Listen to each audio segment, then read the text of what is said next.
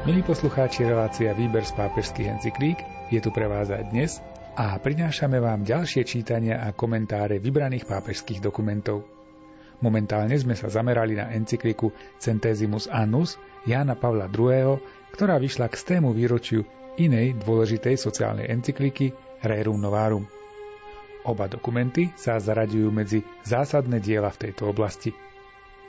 Text encykliky načítal Miroslav Kolbašský, Komentáre si pripravil Anton Fabián a na relácii spolupracujú aj Jaroslav Fabián a Martin Ďurčo.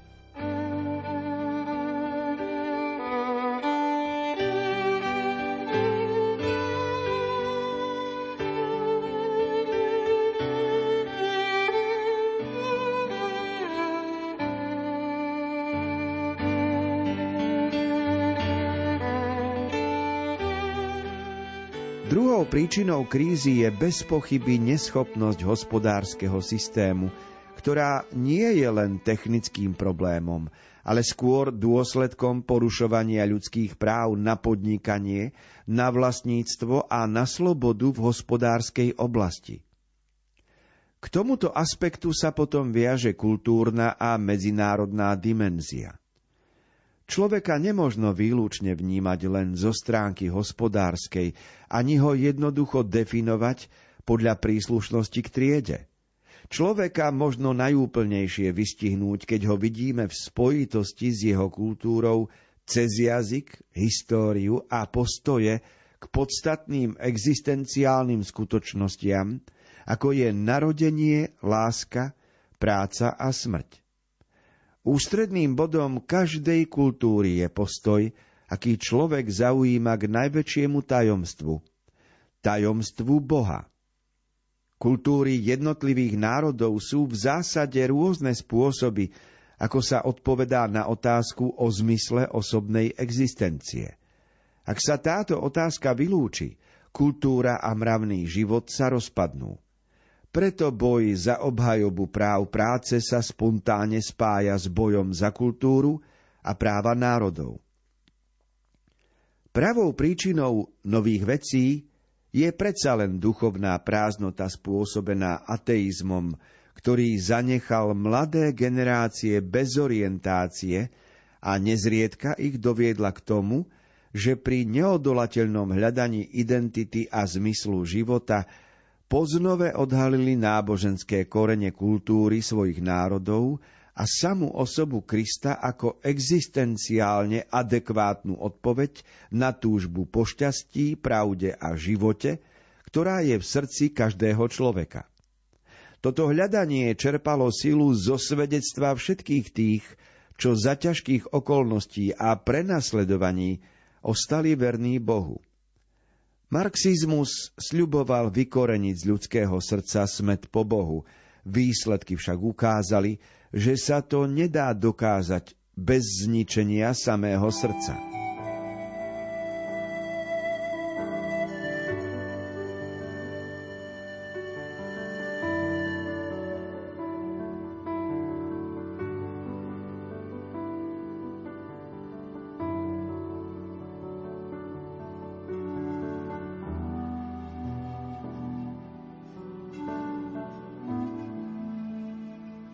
Pohybujeme sa v oblúku od roku 1891, prešlo 100 rokov, čiže v roku 1991, kedy vznikla encyklika, ktorú čítame Centesimus Annus.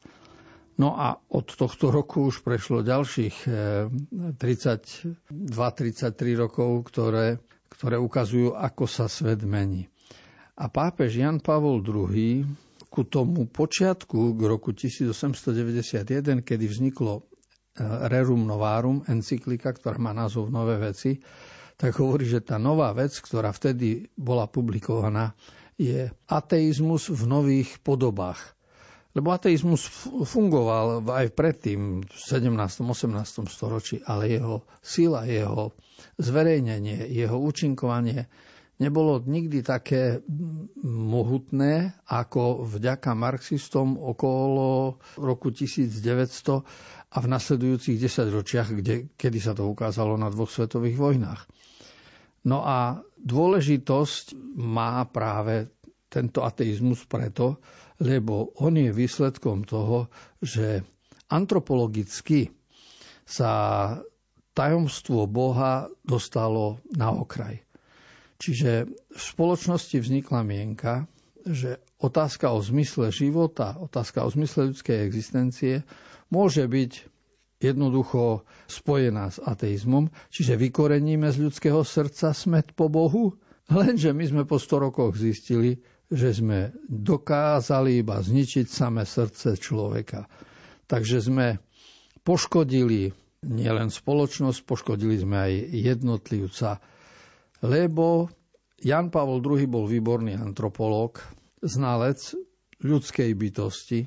Učil o tom už z filozofického hľadiska v 50. rokoch minulého storočia a vedel jasne, že človeka treba vidieť vždy v súvislostiach. V každej dobe, v každom storočí, ale v súvislosti s kultúrou, kde žije, s jazykom, ktorý ovláda, s históriou národa. A potom treba človeka vidieť v súvislosti s narodením, s láskou, prácou a so smrťou. To sú základné veci, ktoré tvoria to, čo voláme tajomstvo života. Ale zároveň aj zmysel existencie, ktorý dáva Boh.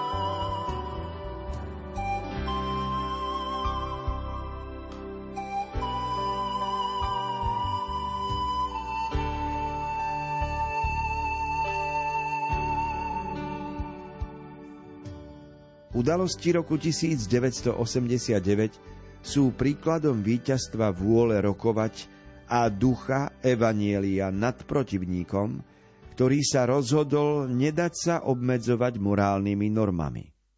Sú výstrahou pre všetkých, čo v mene politického realizmu chcú zahnať z politickej arény právo a morálku. Nie je pochybností, že boj ktorý viedol k zmenám roku 1989, vyžadoval čistý úmysel, umiernenosť, utrpenie i obetu. V istom zmysle povstal z modlitby a bol by nemysliteľný bez neobmedzenej dôvery v Boha, vládcu nad dejinami, ktorý má vo svojich rukách srdce človeka. Keď človek spojí svoje utrpenie za pravdu a slobodu s utrpením Krista na kríži, je schopný vykonať zázrak pokoja a nájsť často úzky chodník medzi zbabelosťou, ktorá ustupuje pred zlom, a násilím, ktoré sa tvári, že bojuje proti zlu, v skutočnosti ho však zhoršuje. Nemožno však prehliadať nespočetné podmienenosti, v ktorých sa má rozvíjať slobodné konanie jednotlivého človeka. Pôsobia síce na slobodu, ale ju nedeterminujú. Viac alebo menej uľahčujú jej uplatňovanie, no zničiť ju nemôžu. Nie len z morálneho hľadiska nie je dovolené nevšímať si prirodzenosť človeka, ktorý je stvorený pre slobodu Ale to nie je možné ani prakticky. Tam, kde sa spoločnosť organizuje tak, že svojvoľne obmedzuje alebo úplne eliminuje legitímny priestor pre slobodu, spoločenský život podlieha postupnému rozkladu až zaniká.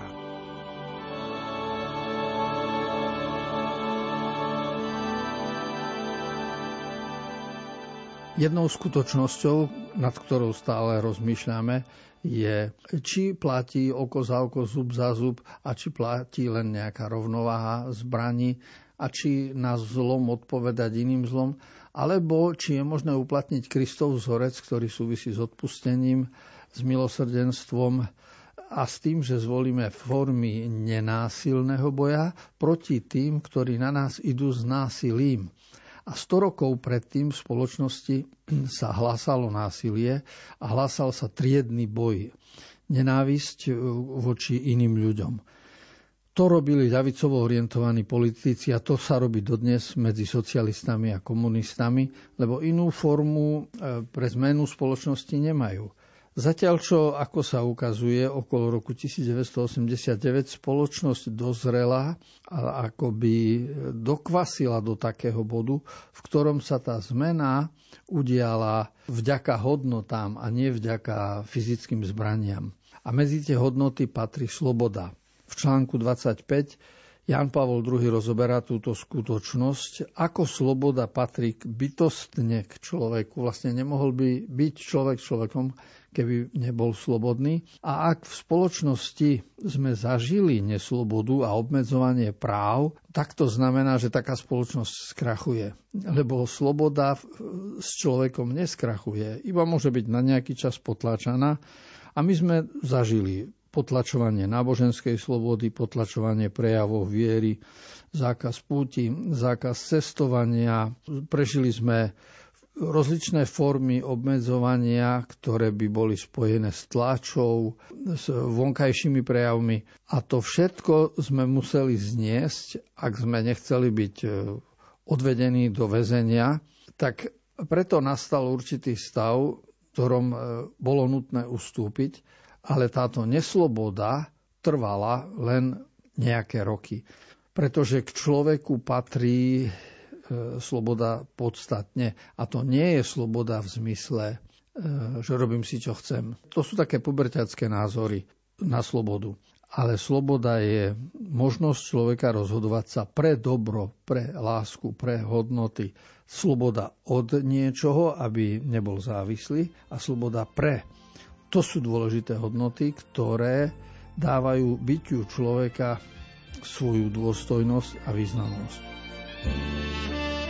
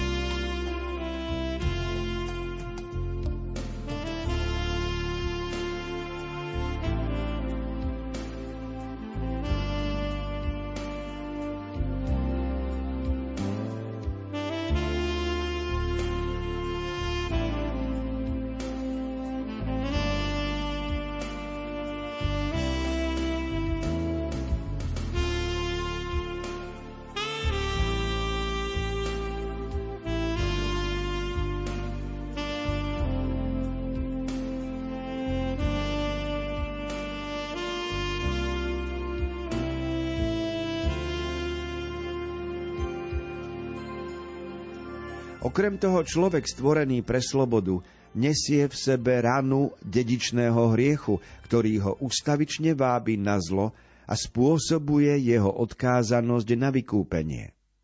Toto učenie je nielen integrálnou časťou kresťanského zjavenia, ale má v sebe aj veľkú vysvetľujúcu hodnotu, lebo pomáha chápať ľudskú realitu. Človek síce túži po dobre, ale je schopný aj zla. Môže prekročiť svoj bezprostredný záujem a predsa zostávaním zviazaný. Spoločenský poriadok bude tým stabilnejší, čím viac bude táto skutočnosť brať na zreteľ a nebude stavať osobný záujem proti záujmu spoločnosti ako celku, ale bude hľadať možnosti ich plodnej spolupráce. Lebo kde sa násilím potláča záujem jednotlivca, tam ho nahrádza ťaživý systém byrokratickej kontroly, ktorý necháva vysychať pramene iniciatívy a tvorivosti. Ak sú ľudia presvedčení, že vlastnia tajomstvo dokonalého spoločenského poriadku, ktorý znemožňuje zlo, sú potom aj presvedčení, že na jeho realizáciu smú nasadiť každý prostriedok, aj násilie alebo lož. Politika sa tak stáva akýmsi svetským náboženstvom, ktoré si falošne navráva, že buduje raj na zemi. Lenže žiadna politická spoločnosť, ktorá má svoju vlastnú autonómiu a svoje vlastné zákony, nikdy sa nebude dať zmeniť, presnejšie zameniť. Poznámka kvas za Božie kráľovstvo.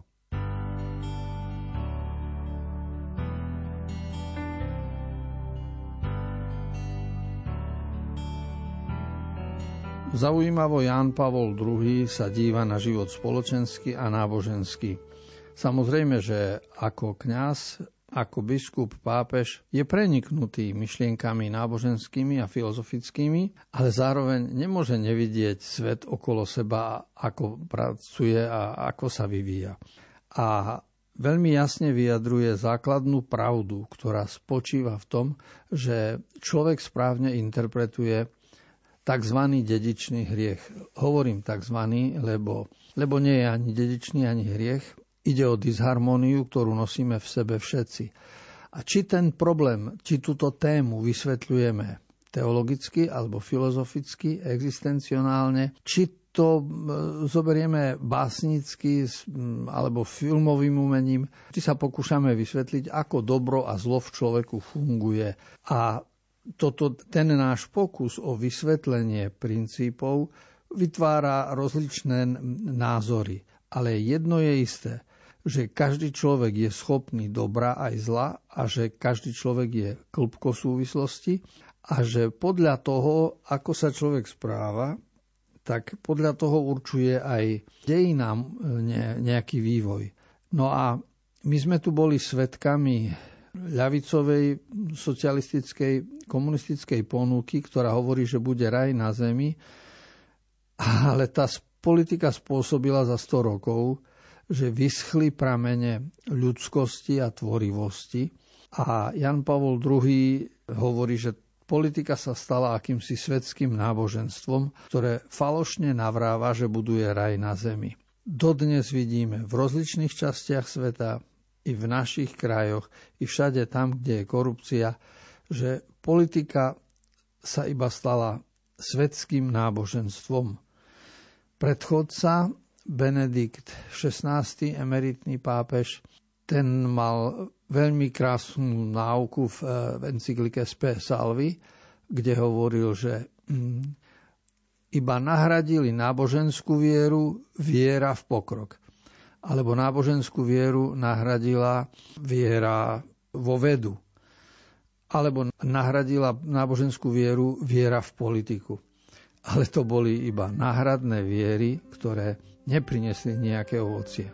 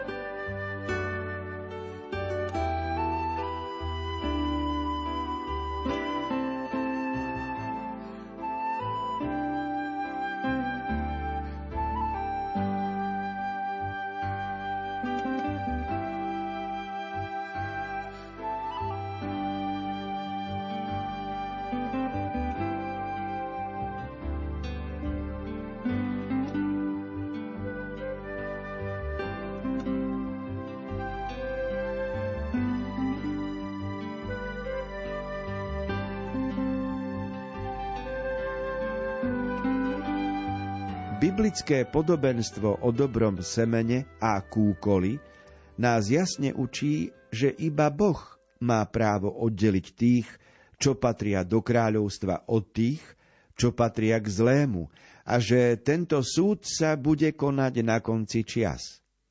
Ak sa človek už teraz odvažuje vyhlasovať tento súd, stavia sa na miesto Boha a protiví sa jeho trpezlivosti. Vďaka obete Krista na kríži raz navždy bolo získané víťazstvo Božieho kráľovstva. Predsa však byť kresťanom znamená bojovať proti pokušeniam a silám zla. Až na konci dejín sa pán vráti vo svojej sláve na posledný súd a ustanoví nové nebo a novú zem. Lenže kým trvá čas, boj medzi dobrom a zlom pokračuje ďalej v srdci človeka. To, čo nás učí sväté písmo o učení Božieho kráľovstva, má dôsledok pre život dočasných spoločností, ktoré, ako to naznačuje ich pomenovanie, patria k realite času so všetkým, čo je v ňom nedokonalé a dočasné. Božie kráľovstvo, prítomné vo svete, hoci nepochádza zo sveta, osvetľuje poriadok ľudskej spoločnosti, pričom ho prenikajú a oživujú sily milosti. Takto sa lepšie postrehnú nároky spoločnosti dôstojnej človeka, naprávajú sa omily a posilňuje sa odvaha konať dobro. K úlohe oživiť ľudskú realitu duchom Evanielia sú povolaní spolu so všetkými ľuďmi dobrej vôle kresťania a osobitne laici.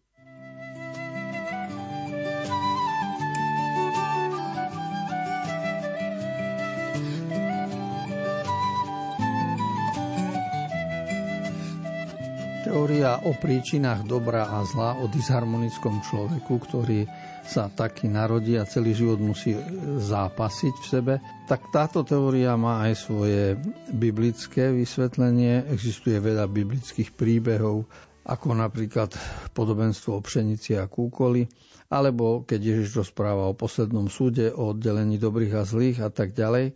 A všade tam sa hovorí o úlohe a mieste Boha, ktorý je sudcom a nie o človeku, ktorý keď si dovolí postaviť sa na miesto Boha, čiže Boha z jeho piedestálu odsunie a na to miesto postaví človek seba, tak vznikajú katastrofálne následky, lebo človek dokáže byť stokrát horším sudcom, ako je sudcom Boh.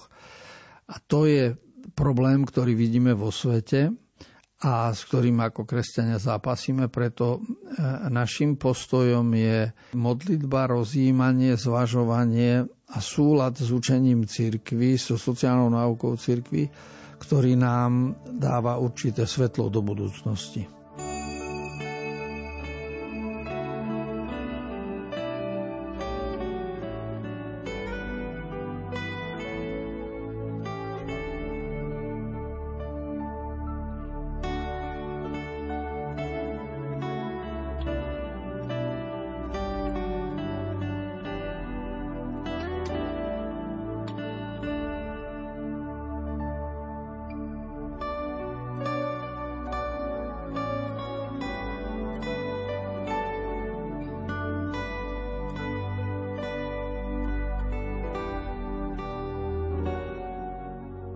Udalosti roku 1989 sa odohrali v prevažnej miere v krajinách východnej a strednej Európy.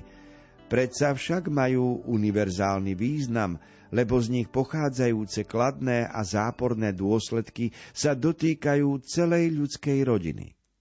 Tieto dôsledky nemajú mechanický ani fatalistický charakter. Sú to skôr príležitosti ponúknuté ľudskej slobode spolupracovať s milosrdným plánom Boha, pôsobiaceho v dejinách. Prvým z týchto dôsledkov v niektorých krajinách bolo stretnutie cirkvy a robotníckého hnutia. Toto stretnutie sa zrodilo z etickej a výslovne kresťanskej reakcie na stav všeobecne rozšírenej nespravodlivosti. Takmer po celé storočie toto hnutie z časti podliehalo nadvláde marxizmu v presvedčení, že proletári, ak chcú viesť úspešný boj proti útlaku, musia si osvojiť materialistické a ekonomické teórie. Počas krízy marxizmu začínajú sa vynárať spontánne formy robotníckého vedomia, ktoré kladú požiadavku spravodlivosti a uznania dôstojnosti práce v zhode so sociálnym učením cirkvy. Robotnícke hnutie vyústiuje do všeobecnejšieho hnutia ľudí práce a ľudí dobrej vôle za oslobodenie ľudskej osoby a za potvrdenie jej práv. Dnes zahrňa mnoho krajín a nie je už v opozícii ku katolíckej cirkvi, ale ju so záujmom sleduje.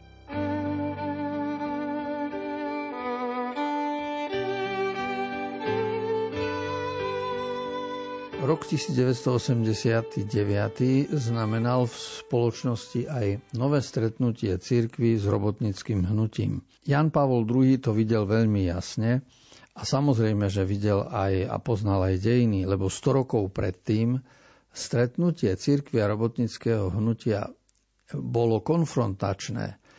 To znamená, že církev v 19. 18. storočí ešte patrila k feudálom, mala majetky, hm, veľmi pomaly reagovala na potreby robotníkov a rolníkov a to spôsobilo, že ľavicovo orientovaní komunisti a socialisti mohli robotníkov učiť, že vykoristovateľmi sú aj cirkevní predstavení, lebo biskupské majetky, veľké lesy, veľké role, veľké gazdovstva, práca na pánskom, práca na farskom. To všetko boli znaky, ktorými církev bola e, položená do jedného šuflíka s bohatými a s vykoristovateľmi. A muselo prejsť 100 rokov, aby došlo k roz, odlišeniu, oslobodeniu.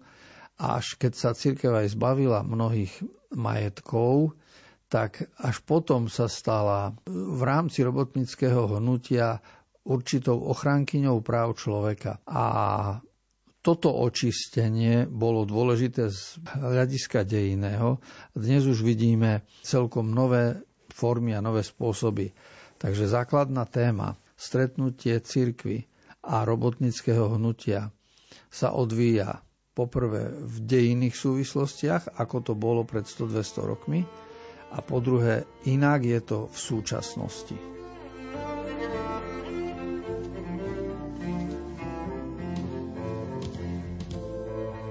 Naše dnešné stretnutie pri relácii Výber z pápežských encyklík sa končí.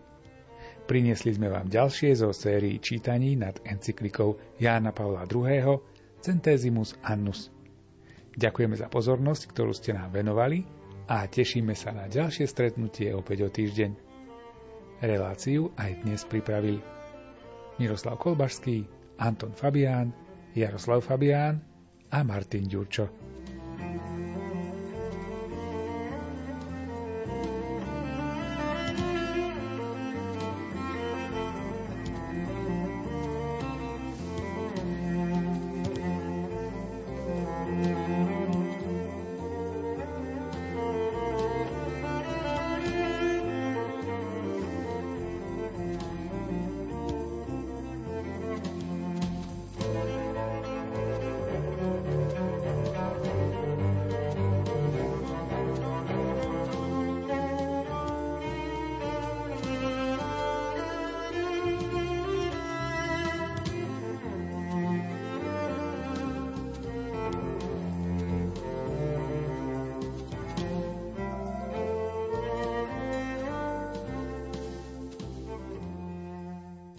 Požehnané nedelné dopoludne, milí poslucháči. V nasledujúcich minútach ponúkame priamy prenos Svetej Omše z katedrály Svetej Alžbety v Košiciach.